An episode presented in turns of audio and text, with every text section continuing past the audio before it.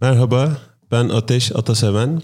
Podbi Medya için hazırladığımız Temas Podcast serisinin yeni bölümüne hoş geldiniz.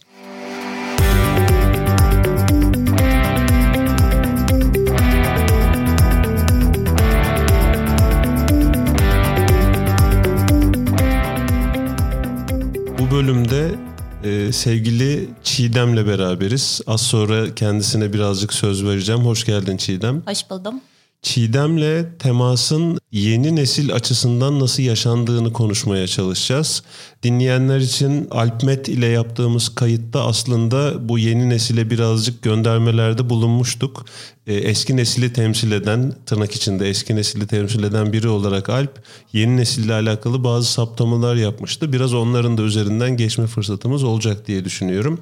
Sevgili Çiğdem birazcık kendini tanıtmak ister misin? İsterim tabii ki. Çok keyifli bu arada burada olmak. Çiğdem Bilgin ben 89 doğumluyum. Birazdan kuşakların böyle dağılımını, farklarını konuşuruz ama Y kuşağı kendi arasında böyle bir geniş range oturmuş yani 80'den 94'e kadar. Onu bir konuşuruz yani onunla ilgili söyleyeceklerim var ama kendimi tanıtayım azıcık. Şimdi ee, ses tonunu duyanlar seni daha da küçük sanıyor olabilirler 89'dan. Valla evet yani telefonla iletişim kurup yüz yüze görüşmediğim şirkette ya da farklı kurumlarda çalışırken beni görüp cüssen de büyükmüş diye tepki aldıklarım da oluyor. Şimdi 89 doğumluyum e, ve de aslında kimya mühendisiyim. E, iş hayatına ben mühendis olmayacağım diye giriş yaptım. Böyle 3. sınıfta şeyi fark edip olmayacak galiba. Mühendislik yapsam mutlu olmayacağım galiba. Dan girdim. Şimdi yine kuşakla bağlıya bağlıya anlatayım kendimi. Çünkü biz anlam arıyoruz yani. Anlam ve deneyimin peşinde koşan bir kuşak. Ben öyleyim diye de kendimi öznelleştirerek de konuşayım. Çünkü bu kuşak şeyleri biraz karışık mevzular ve de insan biraz öznel taraftan açıklamalarım duyulursa, dinlenirse daha rahat hissedeceğim galiba. Kendimce böyle. Yani benim deneyimimi şimdi anlattığımda fark ediliyor ki hakikaten deneyim peşinde koşan. Şu anda ne yapıyorsun peki? Ben insan kaynaklarında çalışıyorum şu anda. Bir kimya mühendisi olarak. Bir kimya mühendisi insan olarak. kaynaklarında çalışıyorsun. Hangi şirkettesin söyleyebilirsin. Abdi İbrahim İlaç'ta çalışıyorum. Organizasyonel gelişim tarafındayım. E, ve hiç mühendislik yapmadım. Kariyerime başlangıcım biraz komik bence. Çünkü ben pazarlamacı olabileceğimi düşünerek başladım kariyere. Şimdi kimya mühendisisin. Evet. Pazarlamacı olacağını düşünüyorsun. Aynen. Ve insan kaynakları yapıyorsun. Tam bir yeni nesli anladın. Tabii benim kariyerimin e, sonuna doğru tahminen 10 kere falan iş değiştireceğim ben. Yani benden beklenen bu. Bankacılıkla başladım. Yani ben bir MT programının yani mezun olmadan ilanlara başvurmaya başladım. Ama o zaman tabii insan kendi kendine kendini kanıtlıyor. Yani yapabiliyor muyum? Mülakatları geçebiliyor muyum? Hmm. Testleri geçiyor muyum gibi. Sonra daha mezuniyetime 3 ay kala falan ben bir yerden kabul aldım ve çok havalıydım yani. Düşünsene. Nerede başladın? Ee, Alternatif Bank Anadolu grubunun finans tarafındaki hı şirketi. Orada MT olarak başladım. Eğitim aldım 6 ay ve çok mutluyum. Çünkü çok havalı yani mezuniyet töreninde izin alarak gittim gittim. Ama sonrasında işi yapmaya başlayınca yani o eğitim bitince e, biraz zorlanmaya başladım şey açısından. İşte mana orada devreye girdi. Çünkü hmm. benden beklenen ne? Yapmak istediğim insana dokunmak ve temas etme hali beklediğim yerde değildi. E, sonra dedim ki evet mühendisim. Evet işte Bahçeşehir'de o sırada MBA yapıyorum falan. Sonra dedim ki benim yerim hakikaten bu işin insan kaynakları tarafında olmak. Hani işte işe alımında da bulunmak istiyorum. Eğitim tasarımı da yapmak istiyorum. Hmm. Performans görüşmesi de yapmak istiyorum ama insanla temasın odakta olduğu bir iş yapmalıyım kararından sonra açıldı aslında. Hem zihnimde hem de yola daha berrak bir zihinle baktım. Kuşağı bağlarken de o açıdan başlarken onu söylemeye çalışıyordum. Risk de alıyoruz biz deneyim için. Hmm. Ya bizim kuşakla ilgili şöyle bir araştırma varmış Ateş. Yüzde yetmişimiz pahalı bir ürünü satın almaktansa aynı paraya deneyim satın almayı tercih ediyor. Ya biz zaten anlamın ve deneyimin peşindeyiz. Bence bugün akılda iki şey kalacaksa bu sohbetten bunlar kalsa okey yani. Tamam bunları konuşalım konuşalım. Şimdi biz bir süreden beri tanışıyoruz seninle. Hı hı. Tam yılını hatırlayamayacağım ne kadar 2016 oldu ama. 2016 ben biliyorum. Öyle mi? 2016 mı? Aşağı yukarı 4 yıldan beri işle alakalı bir konuda tanıştık ama hı hı. ondan sonra seni daha yakından tanıma fırsatım da oldu benim. Beraber uzun süren bir koçluk eğitimine de katıldık. Evet. Ve orada şöyle bir şey fark ettim ben seninle alakalı aslında. Şimdi yeni neslin tam olarak böyle biraz evvel bahsettiğin özelliklerin insanlar dillerine doluyorlar ya hı hı. eski nesil. Ya işte bunlar çok sorumlu değiller, hı. bunlar her şeyi önemsemiyorlar falan. Şimdi benim seni tanıdığım kadarıyla sen öyle birisi değilsin. Yani biraz o tırnak içinde yeni nesle ithaf edilen anlamların ötesinde bir sorumluluk bilincin var. Onun yani yaptığın işi mükemmel yapmak, iyi yapmakla alakalı ciddi şey hissediyorsun içinde benim gördüğüm kadarıyla. Öyle o kadar kararsız, ne yapacağını bilemez, böyle her şeyi tüketmeye çalışan biri gibi deneyimlemedim ben seni hiç. Şimdi dolayısıyla birazcık bu az evvel söylediğin şeylerin tam olarak nasıl yaşandığını daha derin duyma ihtiyacım olur. Elbette. Şimdi benim yaşım 45. Dolayısıyla benim neslim ve benden biraz daha büyükler senin nesline baktığında az evvel söylediğim lafları ediyorlar. Mesela bu işte kimya mühendisi olmak için yola çıkıp da ben biraz pazarlama deneyeyim, biraz bankaya bakayım, oradan İK ile bitireyim mi? Ne kadar maymun iştahlı, ne kadar aradığını bilmiyor. İşte bunlar hep böyle zaten. İşte bir yere söz verdi ama onu tutmadı falan gibi böyle bir sürü etiket yapıştırmaya meraklı benim kuşak. Ee, ben elimden geldiğince bunu yapmamaya çalışıyorum ama ben de yapıyorum kaçınılmaz olarak. Tam olarak arkasındaki dinamik ne? Yani mesela ben bu kadar kolay değişiklik yapamıyordum üniversitedeyken. Ne fark görüyorsun sen onu yaşayan insan olarak yani? Yani yine başa döneceğim bu deneyim ve anlamın altından yine devam edeceğim ama şeyi söylemek istiyorum ya farklı kuşakları ben de şimdi işte ileride Z kuşağıyla çalışmaya başlayacağım 2000 ve sonrası doğumlularla. Başlarken dedim ya Y kuşağı bile kendi arasında bence ayrışıyor diye. 94'ten sonra doğumlu olup ekibe katılan arkadaşlarımla da ben kendimi aynı yerde göremiyorum ki farklı olduğumuzu görüyorum. O senin bahsettiğin kişinin karakteristik özellikleri sorumluluk bilincinin yüksek olması, maymun iştahlılık diye tabir edilemeyecek kadar sığ değil yani. Orada çok emin olarak konuşabilirim ama şunu da söylemeden geçemeyeceğim. Benim sizin kuşağı anlamak, sizin bizi anlamanızın arkasında kendi ön yargınla değil de karşı tarafın gerçekleriyle olaya bakmak diye bir şey var bence. Ya ben de şimdi 94 sonrası doğanlara kendi ön yargımla baksam bunlar YouTuber der geçerim. Ya da işte e, anlamıyorum ki Snapchat'te niye bir şey paylaşıyor. Ben paylaşmıyorum mesela. Ama onun gerçeğini anlamaya gayret etmek bence biraz o işin çözümü olabiliyor. Arkasındaki motivasyon ne diye sorarsan yine kendimden cevap vereyim öznel olsun biraz. Gerçekten neyi neden yaptığımı net anlama ihtiyacına e, sahip oluyorum.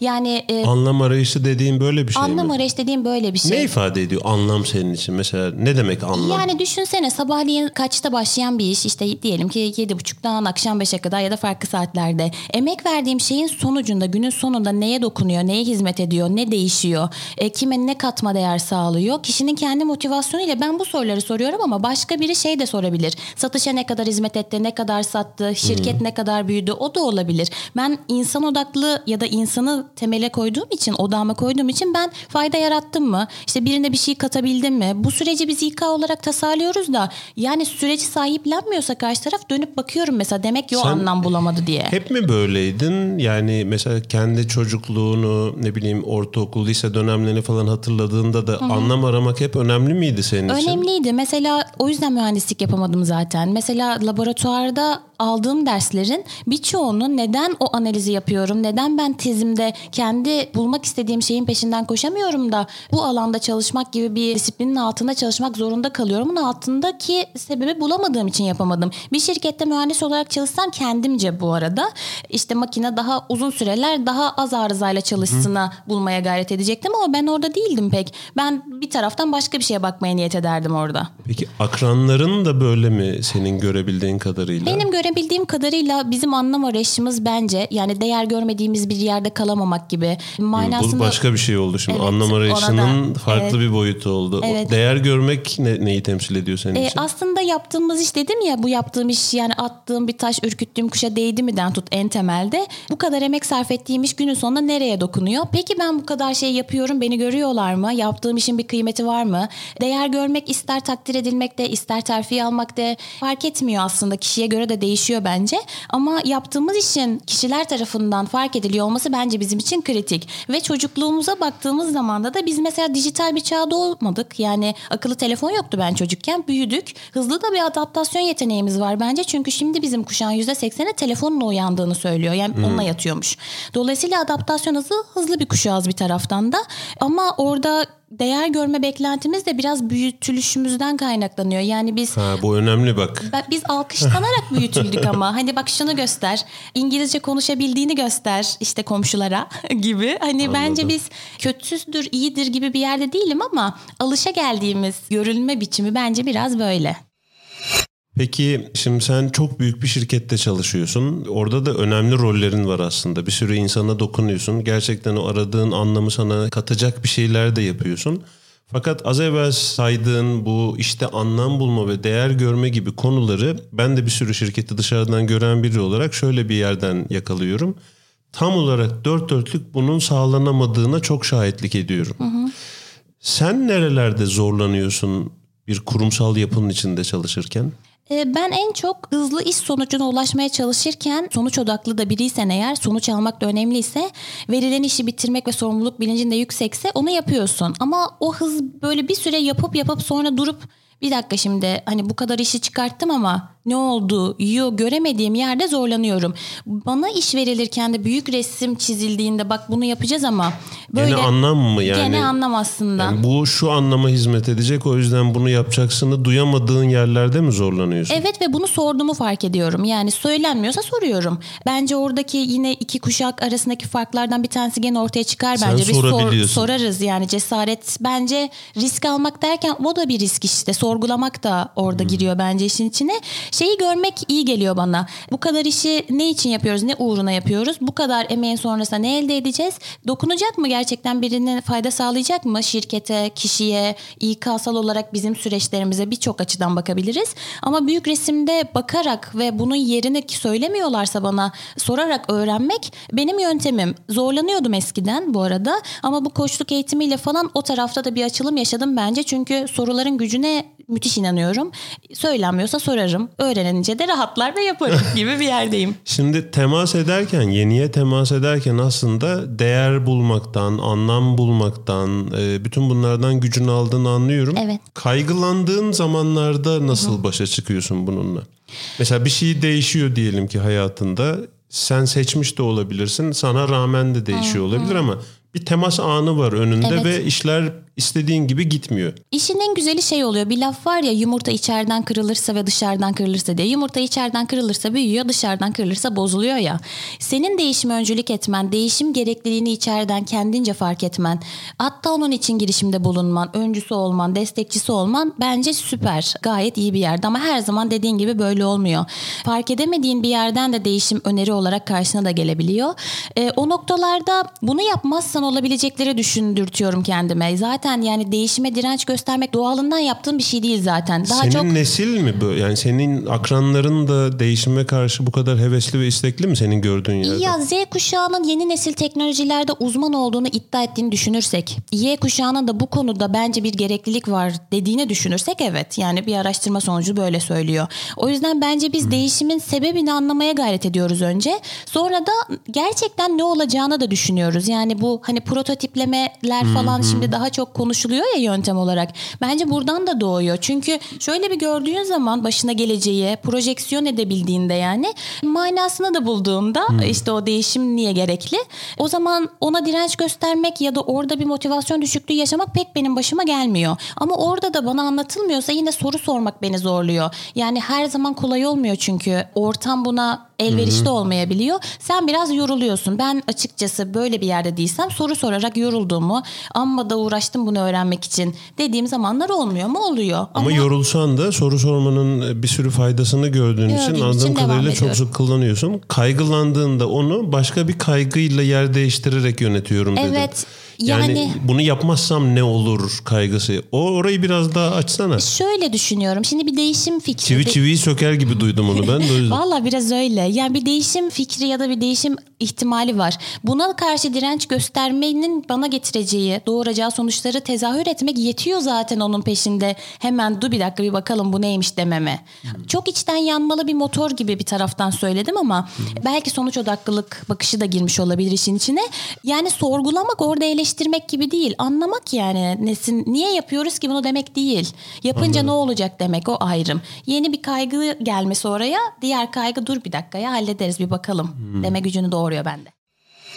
Şimdi biz Alpmet'le yaptığımız kayıtta o kaydı evet. dinleyenler de sen de dinledin biliyorum. O kaydı dinleyenler de hatırlayacaklardır. Şimdi şöyle bir şeyden bahsetti Alp yeni nesli tarif ederken burada Y ya da Z gibi harfler kullanmadı. Yani yeni jenerasyonu tarif ettiğinde şöyle şeyler dedi. bu nesil dedi sorumluluk alma konusunda pek hevesli değil dedi. İşte ev almayı geciktiriyorlar ya da almıyorlar. Araba almayı geciktiriyorlar ya da almıyorlar. Aceleleri yok hemen evlenmeye çalışmıyorlar. Ne bileyim yani bir sürü konuda dedi kendilerini zora sokacak konularda o büyük sorumluluk isteyen konularda gönüllü olarak yer almak istemiyorlar dedi. Sen böyle birisi misin ya da sence sizin nesil böyle mi? Yani sorumluluktan kaçma haliniz var mı? Bence ben böyle değilim. Bizim neslin de e, pek öyle olduğunu deneyimlemiyorum. Sadece bence orada da bir tık dayatılan ya da beklenen şeyleri bir dakika neden bu kadar önemli ki bu dediğimizi duyuyorum çok sık. Örnek evlenmediysen evlilik çağının geldiğiyle ilgili bir sosyal şeyin içinde buluyorsun kendini. Baskını. Sohbetin, baskının kulağına gelmeye başlıyor. Sıklaşıyor bunlar ne Hı-hı. şeyse hikmetse. Sonra evin, araban yani bunca yıldır çalışıyorsun yok mu bir aldığın bir şey? Bak dedim ya sana şeyi bizim kuşağın yüzde yetmişten fazlası ürün almıyor deneyim satın alıyor diye. Hı. Ya benim için yurt dışında bir yeri görmek, bir eğitime gitmek, e, yıllarca bir eğitim için para biriktirmek ev Üstüne almaktan, başını ya da ev almaktan daha önemli. Kesinlikle daha önemli. O yüzden biz daha çok böyle üretken tarafımız ortaya çıkıyor bence ve kendimize yatırım yapmanın peşinde koşuyoruz bence. O yüzden Alp'in dediği şeye şu açıdan doğruluk payı var. Evet ev almak yani onların alışık olduğu ya da Alp'in o yaşı ilerledikçe kendine kattığı şeylerle benim yaşım ilerledikçe kattıklarıma bakınca sanırım ben daha deneyim ağırlıklı bir şeylere paramı harcıyorum. Çünkü şey derler ya karakterini bir kişinin bakarsan zamanını parasını iş dışında neye harcıyorsa sana biraz o söylüyor bir şey diye. Bizim kuşak da buna harcıyorsa burada bir şey söylüyor galiba. Yani ev almak motivasyonu ya da daha yüksek sorumluluğun altına girmek eğer ucunda kendi motivasyonuna ya da anlamına hizmet edecek bir şey varsa bence orada bir kaçış yok. Yani aslında sorumluluk almamız için o sorumluluk almaya değer bir şeyi görmeye ihtiyacımız, bilgiyi diyorum. almaya ihtiyacımız var. Bu olduğunda niye kaçalım ki %100. alıyoruz o sorumluluğu? Çünkü diyorsun. kendimizle çelişiyoruz. Biz de risk de alıyoruz biz. E, ne hmm. için risk alıyoruz? Orada işte o kişinin ne içini ben adını anlam diyorum da kimisi için başka bir şey olabilir ama bugün çok orada dolandım. Bence oradaki anlamı bulmaktan geçiyor. Peki senden önceki nesiller şu anda onlarla da çalışıyorsun iş evet. yerinde. Bunlar bazen iç müşterin oluyor, bazen evet. dış müşterin oluyor. Bir bazen şekilde hep oluyor bazen işte. arkadaşın oluyor. hep iletişim halinde oluyorsun. Senin mesela böyle bir e, hazır şu anda bir sesini duyurma imkanın da var ya. Evet kendi akranlarını da temsil eder gibi de düşünerek tamam. birazcık mesela. Sen ne bekliyorsun e, senden önceki nesillerden? Özellikle iş hayatını soruyorum. Tamam. Ben anlamaya gayret ediyorum benden önceki nesle. Mesela çok okuyorum onların dünyası. Çünkü benim annem babam da benden önceki şey ya nesil evet. ya. Yani zaten kaçmıyorum ki beraberiz. Ama onlar anne baba. Yani bir iş arkadaşı olduğunda bence. bir başkalaşıyor konu. Evet ama ben zaten şimdi iş hayatına siz girdiğinizde belki ciddiyet ya ciddi olmak, ciddi ciddi çalışmak okeydi. Ben, yani sizin size bu öneriliyordu. Sonra işte eğlence diye bir şey geldi bizimle ve buna adapte olmanız gerekti galiba. Şimdi mesela ben bunu anlıyorum bak. Kronolojik sizi gör, görebiliyorum. Siz de bizi böyle görün istiyorum. Yani hmm. dedim ya başlarken kendi yargınla değil benim gerçeğimle beni anlamaya çalışmak. Bunu isterim. Ee, bir de kalıplara sokulmak gerçekten çok sıkıcı. Yani dedim ya Y kuşağı 80'den 94'e çok yani her birimiz unik, her birimiz biriciyiz. Evet bazı özelliklerimiz temelde ortaklaşıyor. Bence de ortaklaşıyor ve genelleme yapmak mümkün. Ama ben daha çok anlaşılmayı, neyi neden yaptığımızı yaftalamadan önce ne var bunun gerçeğinde diye bakmayı, ben nasıl soru soruyorsam bana da soru sorulmasını istiyorum. Şimdi onu diyecektim. Sen nasıl soru soruyorsan sana da öyle. Bunu niye yapıyorsun diye sorsunlar. Bunun anlamı ne diye sorsunlar. Şimdi burada kulakları çınlasın bazı yayınlarda adından bahsediyorum. Sevgili hocam Nita'nın çok güzel bir metaforu var bu kuşakları anlatırken kullandığı. Bir elma metaforu kullanıyor. İşte diyor ki elmanın tohumunu ekersin o yavaş yavaş işte filiz olur, fide olur, ağaç olur. işte ondan sonra dalları olur, yaprakları olur falan ve meyve olur. Şimdi tohum en bilge safhasıdır bunu yani ilk gelen tohumluğu da bilir, dallığı, ağaçlığı da bilir, her safhayı bilir. Sonra gelen nesil yani en son ortaya çıkan hal ise meyvalıktır, ürün hali ama meyve hali tohum halini çok hatırlamayacaktır. Çünkü o halleri görmemiştir. Dolayısıyla aslında mesela meyve mi tohumun halinden anlamalı, tohum mu meyvanın kolay olanı ve doğaya uygun olanı tohum zaten en erdemli ve bilge taraftadır o süreçleri gördüğü için. Şimdi yeni neslin eski nesli anlamasını beklemek tabii ki bir insani ihtiyaç. Ama senin de söylediğinden anlıyorum ki eski nesil yeni nesle neden böyle yaptığına dair sorular sorduğunda aslında onu anlamaya çalışmış oluyor. Baştan varsayımla hareket etmemek lazım. Çok klişe bir şeyi var ya bunun hani saat 6'da mesaiden çıkılır mı? Hı hı. İşte atıyorum yönetici çıkmadan çıkılır mı? Ben ve benden önceki kuşaklar için bu neredeyse tabuyken Tabii. sen işte eğlenceden bahsediyorsun. Ya da esnek çalışmadan, evde çalışmadan bahsediyorum. Yani evet. şunu da söylemeden geçemeyeceğim. Mesela esnek çalışamıyor olmak ya da evden çalışamıyor olmak falan bırak konforumuza düşkünlüğü bunlar da çok rahata düşkün diye algılanmanın ötesine geçmeli bence. Ben şunu düşünüyorum. Ya niye bana güvenmiyor ki? Yani zaten yapacağım ben o işi. Evde de yapacağım. 8'de de gelsem yapacağım. 10'da da çıksam yapacağım. Benim işi yapacağıma güvenmiyor da bana bunu vermiyor diyorum. O o taraftan bakarsa hmm. benim gerçeğimi anlamasa diyecek ki. Bu senin değer duygunla, düşkün. değer görmemenle bir anda konuşmaya evet, başlıyor. Yani işte diyorum ya kendi yargı gözlüğünü takıp benim de hiç gerçeğimi görmeden bana bakarsa biz anlaşamayız çünkü hiç anlamayacak ki benim işimi yapmak için çalıştığımı ya da çabaladığımı. Senin çalıştığın şirkette yaklaşık kaç kişi çalışıyor şu anda? 4500'e geldi. Senin yaş grubun yüzde kaçı oluşturuyordur? Yuvarlak rakam soruyorum. Ya değişiyor işte fabrikada sahada ama artık çoğalıyoruz gitgide. Yani yüzde e, %50'den fazla mı sizin fazla. yaş grubunuz? Hı hı. E, de, giderek de artacak Giderek muhtemelen. de tabii. E demek ki aslında rakamlar yani sen çok büyük bir şirkette çalışıyorsun ve bir, bir sürü şirkette de benzer bir durum var aslında. Şimdi senin nesline kalıplarla yaklaşıp anlamama lüksü yok benim neslimin. Dolayısıyla çoğunluk siz oluyorsunuz zaten. Ya ben şeye de inanıyorum ama böyle bir sinerji doğduğunu da çok deneyimliyorum. Çünkü çok genç bir ekiple çalışıyorum. Herkes benim gibi bizim ekipte. Evet bizim yöneticilerimiz de sizin yaş grubunda. Ama aramızdaki sinerji eğer keyfine de odaklanırsan oldukça iyi bir yere gidiyor. Şey gibi işte bir ilan tasarımı yapıyoruz mesela şimdi ya da sosyal medyada bir post çıkacağız onu şunlara verelim gibi tatlı hmm. bir tarafla o iş bizim ehline vermek yani anlayanına vermek ya da sonra onunla dalga geçmek falan da mümkün. Oradan çıkabilecek farklılığın yaratacağı zenginlik, e, sinerji peşinde koşmak bence her iki tarafında yapabileceği bir şey, yapması gereken bir şey. Peki ben biraz böyle toparlamak, özetlemek tamam. isterim. Sen yeni neslin işte tırnak içinde Y neslinin sesini yansıtan biri olarak diyorsun ki bizim işte anlam bulmamız lazım. Bizim iş yaparken değer görmemiz lazım. Biz çok sorular soruyoruz ve o soru sorduğumuzda onun yanıtlarını alamaz isek orada kopmaya başlıyoruz. Dolayısıyla bize de sorular sorulsun. Biz nasıl anlam ve değer arıyorsak bizimle iletişim halindeki insanlar da kendi anlam ve değerlerini aslında sormalılar. Böyle olursa çok daha zevkli bir ortam olur. Bir de şeyi çok yakaladım. E, sen söyleyince iyice fark ediyorum. İşte eğlence kısmı. Gerçekten iş hayatı o kadar kolay bir yer değil. Hayatın tamamı o kadar kolay bir şey değil.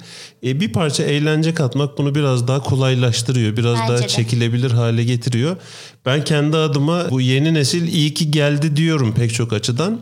E, zorlanmıyor muyum? Kesinlikle zorlandığım şeyler de var ama mesajlarını aldım.